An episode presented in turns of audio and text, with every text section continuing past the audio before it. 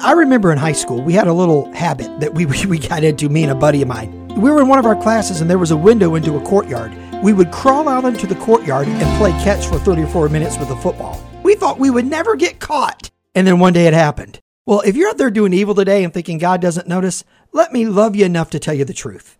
In Proverbs 11, the scripture says this Be assured that an evil person will not go unpunished, but the offspring of the righteous will be delivered. If you're out there doing wrong, God doesn't want to throw you away or, or beat you up. He wants to build you up and, and get you back. And if you'll come back to Him today and get away from those evil ways, guess what'll happen? You got it. You're going to find unbelievable grace for your journey. God bless you. We'll talk again later. Thank you so much for listening to this edition of the Grace for Your Journey podcast. I pray that it has been a blessing and an encouragement to you. Pass it around if you think it would help somebody. And we look forward to you dropping by again for another episode of the Grace for Your Journey podcast.